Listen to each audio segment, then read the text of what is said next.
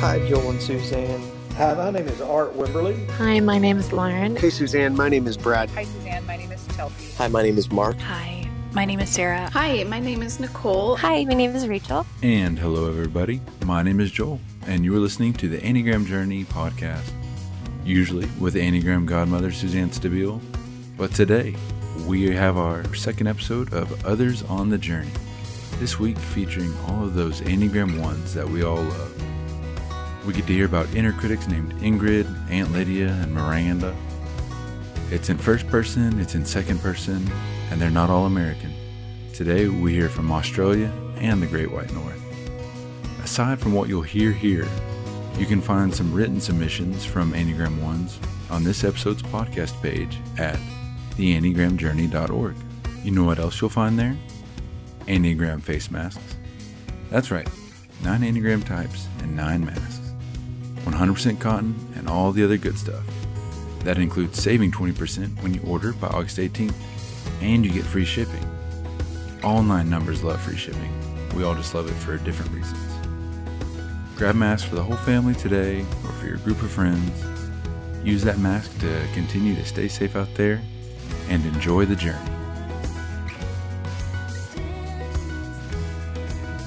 Hi, Joel and Suzanne. My name is Jessica, and uh, I'm an Enneagram 1.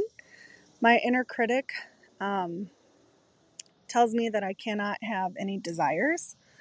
I think early in my life, um, I'm a practicing Catholic and went to Catholic school my whole life. I think somewhere along the line, my inner critic merged with the passage from Matthew 25, and I took it very literally. And to me, God was always sitting in judgment and telling me that if I didn't give away everything and get rid of all of my desires, then I was bad. And um,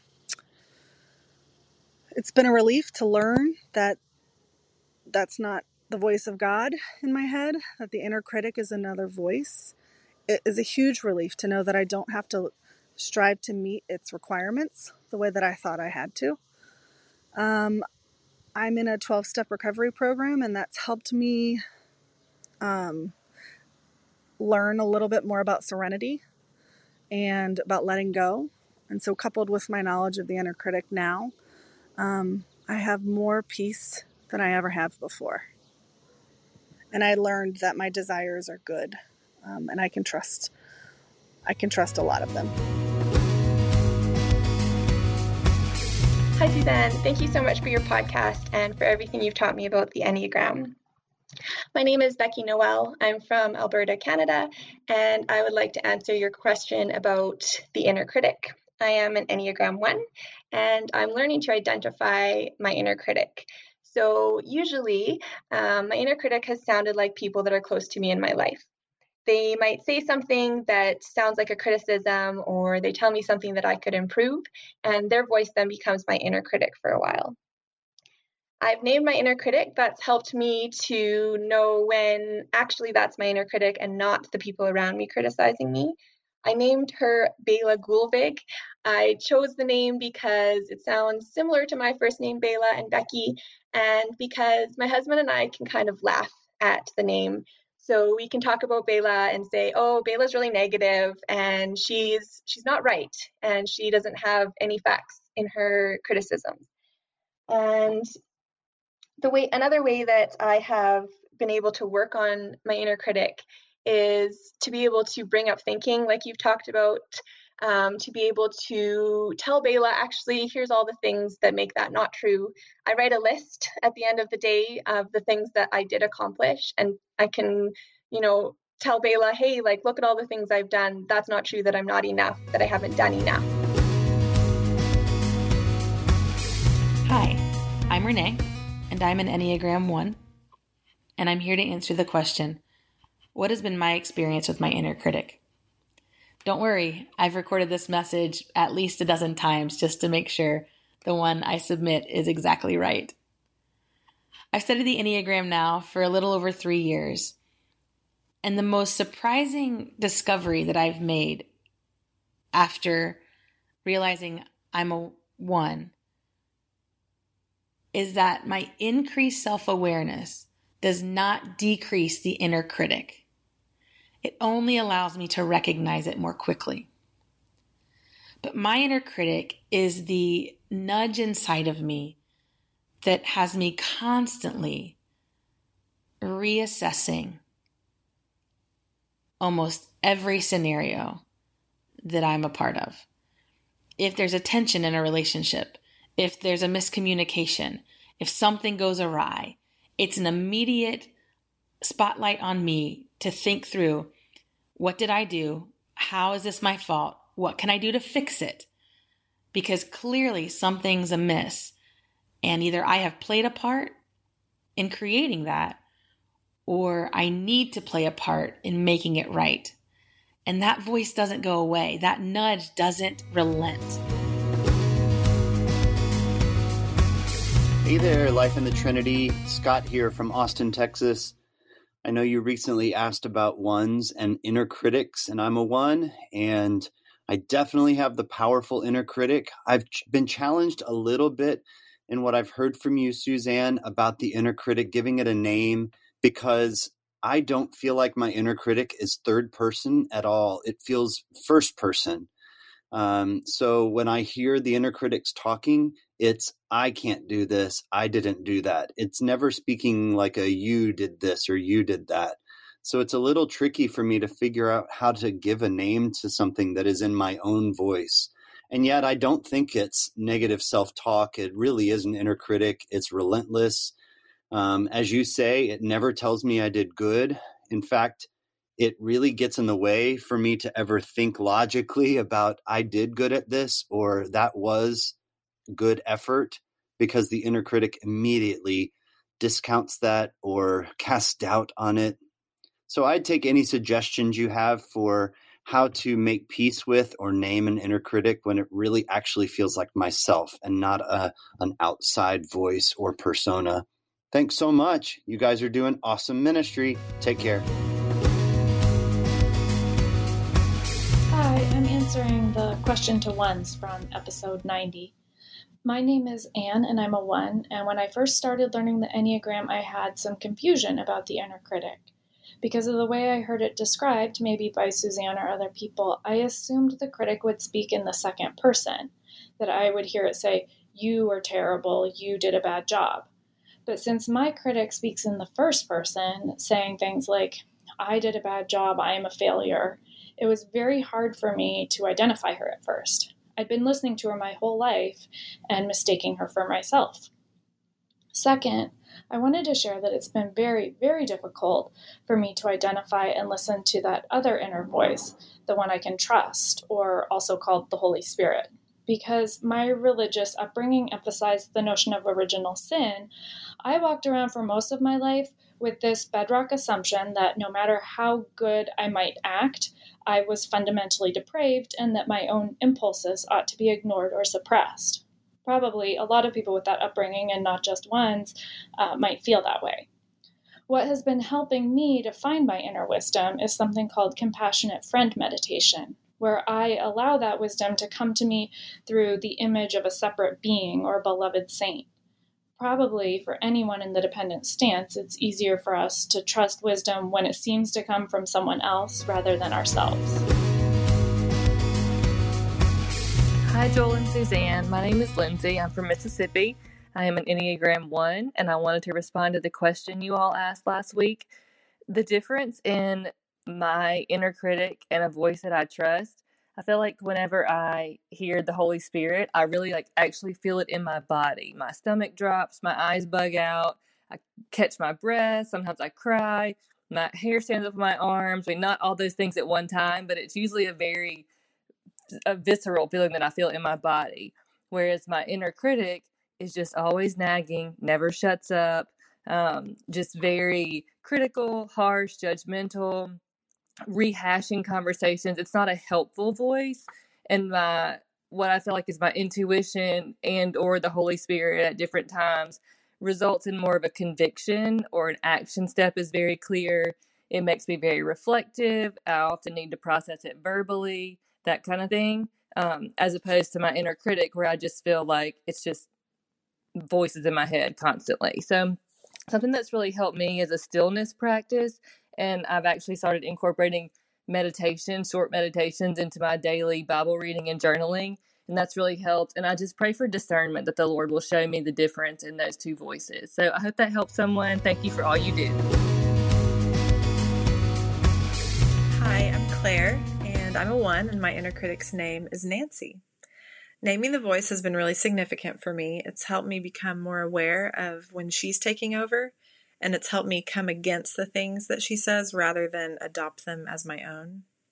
My inner critic sounds like me, like my actual voice, and often what I consider as thinking is actually just my inner critic talking. So, separating out my inner critic voice from my thinking has been a really important piece of Enneagram work for me. My inner critic spends a lot of time questioning and checking my motives. I notice that Nancy really revs up after something performance or leadership related when I'm in front of people. The wheels kind of start spinning like you said something wrong, you offended someone, you didn't represent yourself well, you aren't even qualified to say what you said, those kinds of things. I notice that uh, when I'm accessing more for behavior, my inner critic is quiet. So the better I am at checking in with my feelings, the better I am at managing my inner critic. Um, another thing that's really helpful for me is to verbalize exactly what Nancy says in my head to someone else. Most of the time, this is to my husband, who's an eight. Um, I will speak it out almost like I'm reading a script, and then he's able to talk through all in a clear and logical way with me. Um, sometimes I just need him to remind me of the truth, and then other times he'll ask me questions so that I can arrive at the truth on my own. Angie and I'm an Enneagram 1 and I'm calling in about the inner critic. I would describe my inner critic as mostly a quiet chatter of instructions or helpful hints or tips on how to not make a mistake or look stupid or take a bad picture or be seen as too much in this situation. I have a lot of, why did you wear that? And you need to be sucking in your gut. You have a double chin. It's pretty exhausting, but it is quiet for the most part. I have named my inner critic Aunt Lydia, which is an evil character from The Handmaid's Tale. And there are times where Aunt Lydia seems like she's a friend on The Handmaid's Tale, and you almost can confuse her for someone who cares about them. But then when deep down it's really she's evil. And that's how I feel that it is it's like also kind of like the mean girl in middle school who you kind of thought was your friend and told you, do this, don't do this, do this. And you really found out that she never had your best interest at heart at all. That's how I feel about the inner critic. Hi, guys. This is Lindsay again from Mississippi, and I just want y'all to know that I took notes for that last little call that I made. I prepared for it, and now I'm still going to sit here and rehash everything that I said and wish that I had said it differently. Just wanted you to know that's a true Enneagram 1. Again, super thankful for all that y'all do. Love hearing from Whitney and her podcast too because she's a one. I really appreciate that. Thanks. Love y'all. Hi, my name is Kelly, and I'm an Enneagram 1. In my two year journey with the Enneagram and counseling, I'm working toward giving my inner critic words. What I mean is, I experience my critic as a deep down knowing. These knowings are not truth, but they are powerful and they can shift my action and attitude in the blink of an eye. For example, if I walk by a pile of papers or laundry or a mess that I haven't taken care of, I'll experience rage without quite realizing why. So, through the practice of careful attention to these shifts, I am slowly giving my critic words. When the critic has words, I'll hear myself think, ugh, worthless piece of, look at all that I haven't done. I can then see it as a lie, and once I recognize it as a lie, I can take a deep breath, set it aside, and move on. So the inner critic is a force that always points me toward the lie of my worthlessness. It wants to eviscerate me. It causes me to have a painful gut reaction of shame. Side note, it uses very salty language. My self talk, on the other hand, is less visceral, less emotional, and as I move into my second half of life, it's beginning to be more logical and kind. Thank you.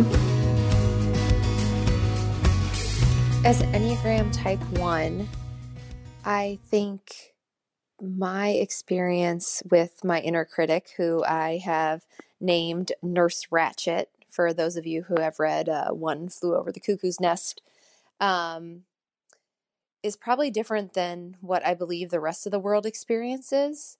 Until I went through the Enneagram journey, I thought everyone had a voice that was critical, demeaning, condescending. And I've come to realize that that's not true. Um, that I have to fight the battle in my head about the voice that I hear that is always down on me, that is always criticizing everything I do, that is always calling into question anything. And I think for me, it's been a journey to differentiate that that is not true, that is not of uh, for me in my journey of faith, that's not the Holy Spirit talking to me. That's something evil and is only bringing out evil, and to silence that, um, I think has been the biggest eye opener for me. That Nurse Ratched does not have my best interest at all. Um, my voices of my friends, obviously, the voices of what I believe is the Holy Spirit does, but that Nurse Ratched doesn't, and I need to ignore. Hello, Suzanne and Joel. My name is Nathan, and I am an Enneagram 1. And as with most Enneagram 1s, when I found out about the inner critic, I was astounded that not everyone had this voice. But as I have stopped to reflect on my inner critic and how I relate to it, it seems that I divided into two portions in my life my work, which is in finance, and my personal life.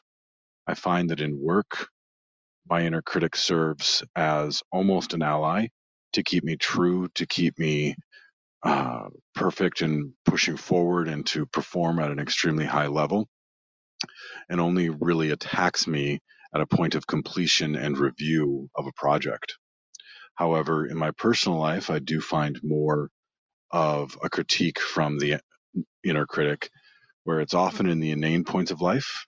If I mowed perfectly straight lines in the grass, but also in points of relationship and my own personal study, as I have a background in theology. I've never named it. I have never seemed that I really need to tell it to leave me alone, but I have almost formed sometimes what seems as a symbiotic, more symbiotic relationship with my inner critic. Hi, Joel and Suzanne. It's Becky, and I'm an Enneagram 1. The name of my inner critic is Miranda, after Miranda Priestly in The Devil Wears Prada. Miranda is very driven by her high standards, and she expects perfection from herself and those around her. She's often heartless and even petty in her criticism of others. Many times, my inner critic sounds as blunt, insensitive, and harsh as Miranda does. I think my inner critic is negative and shaming, and I know others whose self talk is much more reassuring, calming, validating, and encouraging. My mom often makes insensitive, judgmental comments about others that she labels as simple observations, often missing the reality of the harm they cause. I think it's possible that my mom is also an Enneagram 1. I thank you for your latest Q&A podcast and for all the work you do. I'm Kathy, a one from Melbourne, Australia. I'm married and have two teenage children. My inner critic is Bernice, an ever questioning, not kind, and never amused kind of character. One of the main ways I've learned to keep Bernice away at the beginning of my day is to employ my favourite spiritual practices, things like daily walking my dog and praying the prayer beads, and sometimes morning pages and yoga. I can differentiate my own voice, my own inner voice, from Bernice by spotting the motivation behind my thoughts, words, and actions. If it's evidence of a desperate need to create calm, appear good while feeling bad, get back at someone for not recognizing my hurt feelings, my hard work, or their inappropriate behavior, it's Bernice. If I can access a sense of balance, calm, and kindness, then it's more likely to be me. Your education around stance work, Suzanne, has helped me significantly to see how this works. Bernice thrives in the land of feelings and action. Effective thinking makes her small and quiet. I can see in my own life that the more I employ thinking intelligence, the more chance I have of hearing my own inner voice. However, when it comes to parenting teenagers, I find it really hard to differentiate between being a critical parent and just being fair and appropriately firm. I'm feeling this keenly at the moment with respect to my 14 year old daughter, who I think is a four or seven, and often has me feeling ineffective, hurt, and helpless to know what to do next. Suzanne, I greatly appreciate ideas you may have for a one on effectively parenting a four or seven while still being true to themselves. I sure know you have the experience. Thanks. Suzanne and Joel. My name is Aubrey, and I am 24 years old. I identify as a 1 on the Enneagram. I remember having an inner critic from a very young age who told me I was never good enough and often echoed criticism I received from others. When my parents divorced at age 12, I learned to differentiate my inner critic from the Holy Spirit because the Spirit was more of a comforting presence and less of an audible voice. I knew it was the Spirit because he reminded me that I was loved by God and had infinite value, which was certainly not a voice coming from anywhere within me. During my teens, I named my inner critic Bree, a shortened version of my name because it sounded like me but was definitely distinct from me and not always to be trusted. In recent years, with self development and learning the Enneagram, I have been able to internally dialogue with my inner critic intentionally. I hope this helped. Thanks so much for your teaching. As an Enneagram 1, I have learned that I do have that voice that speaks to me. I didn't see it for a while, but I did figure it out. And while a lot of my voices are not very kind to me, more recently, sometimes I do have some nice things to say to myself, and that's a nice new twist. I don't have a specific name for my voice, except I sometimes do refer to her by my given name, which is Deborah Sue, which is not a name I go by. But anyway, happy Enneagramming. Hi, Suzanne. My name is Liz, and I'm an Enneagram 1, responding to your um, questions about the inner critic. I wanted to specifically touch on the difference between my inner voice uh, that I trust and my inner critic. Um, First of all, my inner critic's name is Ingrid, and the way I can tell the difference between Ingrid and the voice that I trust is that Ingrid kind of lives in my head, and the voice I trust lives in my body. So I try to really tap into the um, being part of the body triad um, to listen for a trusting voice. Um, if the should is coming from my head or the the thoughts are coming from what I feel like is kind of inside, uh, kind of inside my brain, I know that that's Ingrid. So hopefully that's helpful. Thanks. I'm Laura, and I'm an Enneagram 1. The question was about um, how your inner critic is different from self talk. I find that my inner critic is, it's not just critical, but it's extremely critical, and it's often illogical or irrational. And a lot of times it will pop up in really random places. It pops up where it doesn't belong. I'll be having a really good time, and my inner critic will, you know, pop up with something that doesn't make any sense. Um, so that's how I can tell that it's my inner critic speaking. Is just when you know I'm kind of I'm caught off guard by it.